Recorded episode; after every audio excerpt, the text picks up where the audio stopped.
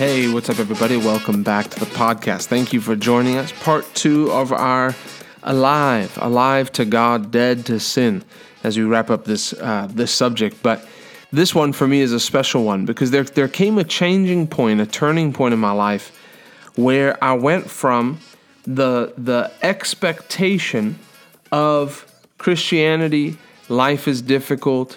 I've, I've since young, I've had a sense of humor, and I thank the Lord for that.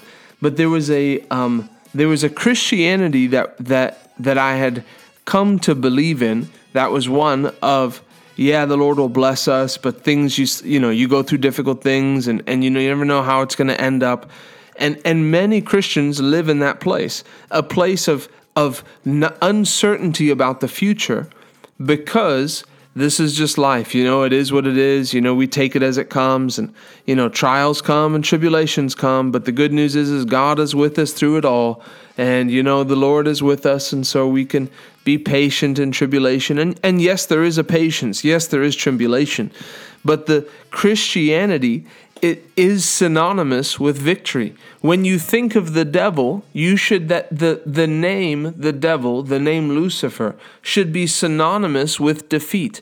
If you ask me, who do I think of when I think of defeat? I think of Germany, World War Two. I think of Hillary, two thousand sixteen. You know, there's there's when you think of defeat, you think of battles of the past. You think of David and Goli- Goliath would represent defeat. But but Lucifer, Satan, has been utterly defeated. When you got born again, when I got born again, the Bible says we died to our old way of living, which, if we can put it plainly, we were losing. We were on a losing path. We were being lied to by the devil. You know, the sad thing for people is they're going to get to hell. People are going to live their life and, and and reject, people who live their life and reject Jesus will get to hell and realize the devil has lied to them their whole life, and now they have to spend eternity under his command and being tortured. And so they're going to be in a place where they're, where they're living their eternity out knowing that there's one that lied to them their whole life, that they were totally deceived.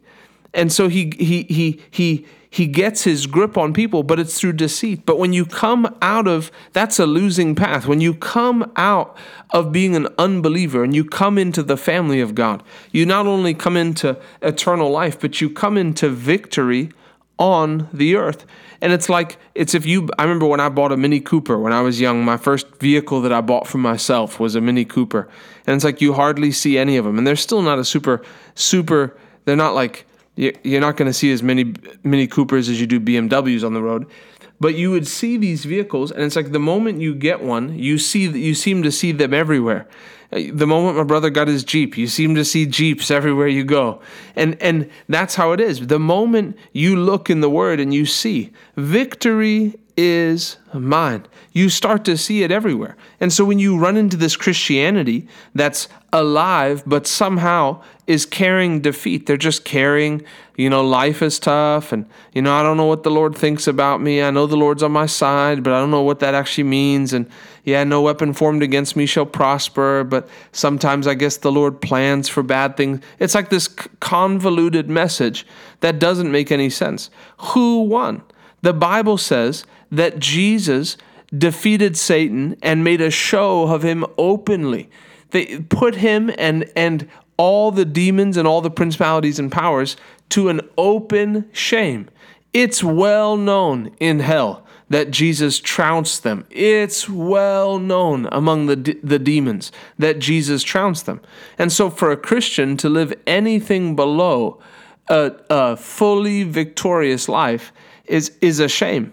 And so we read it last time. We talked about being in, from Ephesians two, being in him. But Acts uh, chapter seventeen, verse twenty-eight says, in him we live and we move and we have our being. And so for us as, as born-again Christians, the first thing we have to understand is that we're in Christ. And so if, if Christ is victorious, we're victorious. You know, we... The thing that amazes me is how how much people are willing to live John three sixteen. Not, not that's not let me rephrase that. It's not that it amazes me how much people are willing to live John three sixteen. It's how how firm people are in on, yes, God so loved the world that he gave his only begotten son, that whosoever believes in him should not perish but have everlasting life.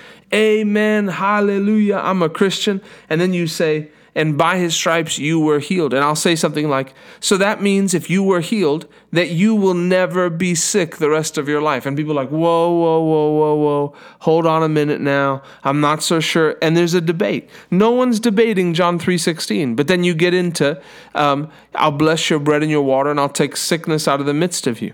And, and all of a sudden there's things up for debate. Where God, when when Jesus was given to us, he gave us eternal life, yes, but he gave us eternal life now, that we step into the, the shoes of Jesus, and we're in him. So the same victory he has, we have. And why do I keep going over this? Because I need to equip you, because there'll come a time, and it may be right now, but there'll come a time in your life where you'll be up against something difficult. And if you have a winner's expectation on the inside of you, if you carry yourself like you like you are on top, not a prideful thing, but you carry yourself and you understand, spiritually speaking, I rule and I reign in this life. The Bible says I'm seated together with Christ in heavenly places. Ephesians two six, I'm seated with him. And so for me, I start off my Christian life in a place of victory. And so I expect victory in my finances, victory in my marriage, victory with my children. You know, the Bible guarantees that if I do things right, my son and my kids will serve the Lord. Well, you know, I had, you know what I've noticed? People who debate, people who debate, uh, doctrines generally don't from from a losing side of, oh, you know, you can't say healing. They usually don't do it from a biblical perspective. They do it from an experiential perspective. What do I mean? You, you know, I can open a Bible and very easily give you forty, fifty verses to show you as a matter of fact, that as a matter of truth, that healing is part of the atonement, that healing is something that was paid for just as much. If you can show me in the Word that sin was paid for, then I can show you that healing was paid for just as much. But but you say something like that, and people people debate it from their, well, you know, my aunt really, she she believed the Lord was going to heal her, and then she died. And so they don't debate from the Bible. They they they debate from someone else's perspective. I want you to notice something. When you go to believe the Lord for something, the devil is going to show you or bring into your path or remind you of someone who who went to believe the Lord for the same thing and failed. Why? Because if he can try to disqualify you by someone else's experience, oh yeah, well, you know, there was that one minister who who died young. You know, what about what about that minister who loved the Lord way more spiritual than you were, and they died in their fifties, and they they were doing way more. How can you expect to believe the Lord for healing? He's going to challenge the Word of God by someone, you, either your prior experience or someone else's experience. The amount of people that I sit down with and they say, yeah, you know, I'm really just discouraged because I believe in the Lord for my healing for twenty years and I haven't got it. No, if you haven't actually been believing the Lord, you've been thinking about believing the Lord. You've you've never exited the realm of the mind. You've never made a decision. I'm making my stand here. I'm not going any further. Either the Word is true or it's not. And since I've staked my eternal life on it, I might as well stake my health on it as well. People are just double-minded. They they one day decide they're going to do it, and the next day they've undecided. They can be easily talked out of things. I think if, if God could put down on a list of things he wished people, uh, his Christians had more of, it would be backbone, number one. Just stick a, make a decision and stick with it. And so the Word says, let's go to First John chapter four. It says here, little children, you are from God and overcome them, for he who is in you is greater than he who is in the world. Say this, say, I'm an overcomer. You know, it's your nature to overcome. When you died, you died to losing. When you when you were born again, you were born again. You came back alive to winning.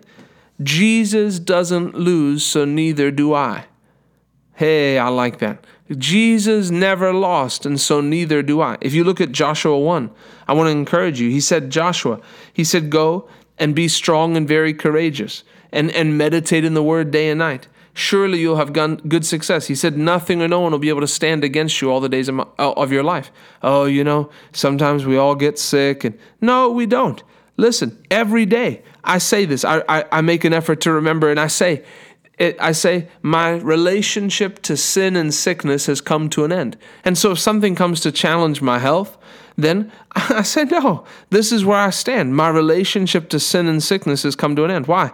This is something that I've I've seen in the Word. And so if John three sixteen is true, then First John four four is true. I've overcome then because gr- greater is he that's in me than he that's in the world. So there's nothing that can come and take me out. Cancer can't come and take me out. Disease, poverty. Why? Because I've been redeemed from those things. You need to be equipped with an understanding of who you are or what else. Or you'll be like somebody else who, you know, loves the Lord and prays the Lord makes heaven, but lives totally defeated.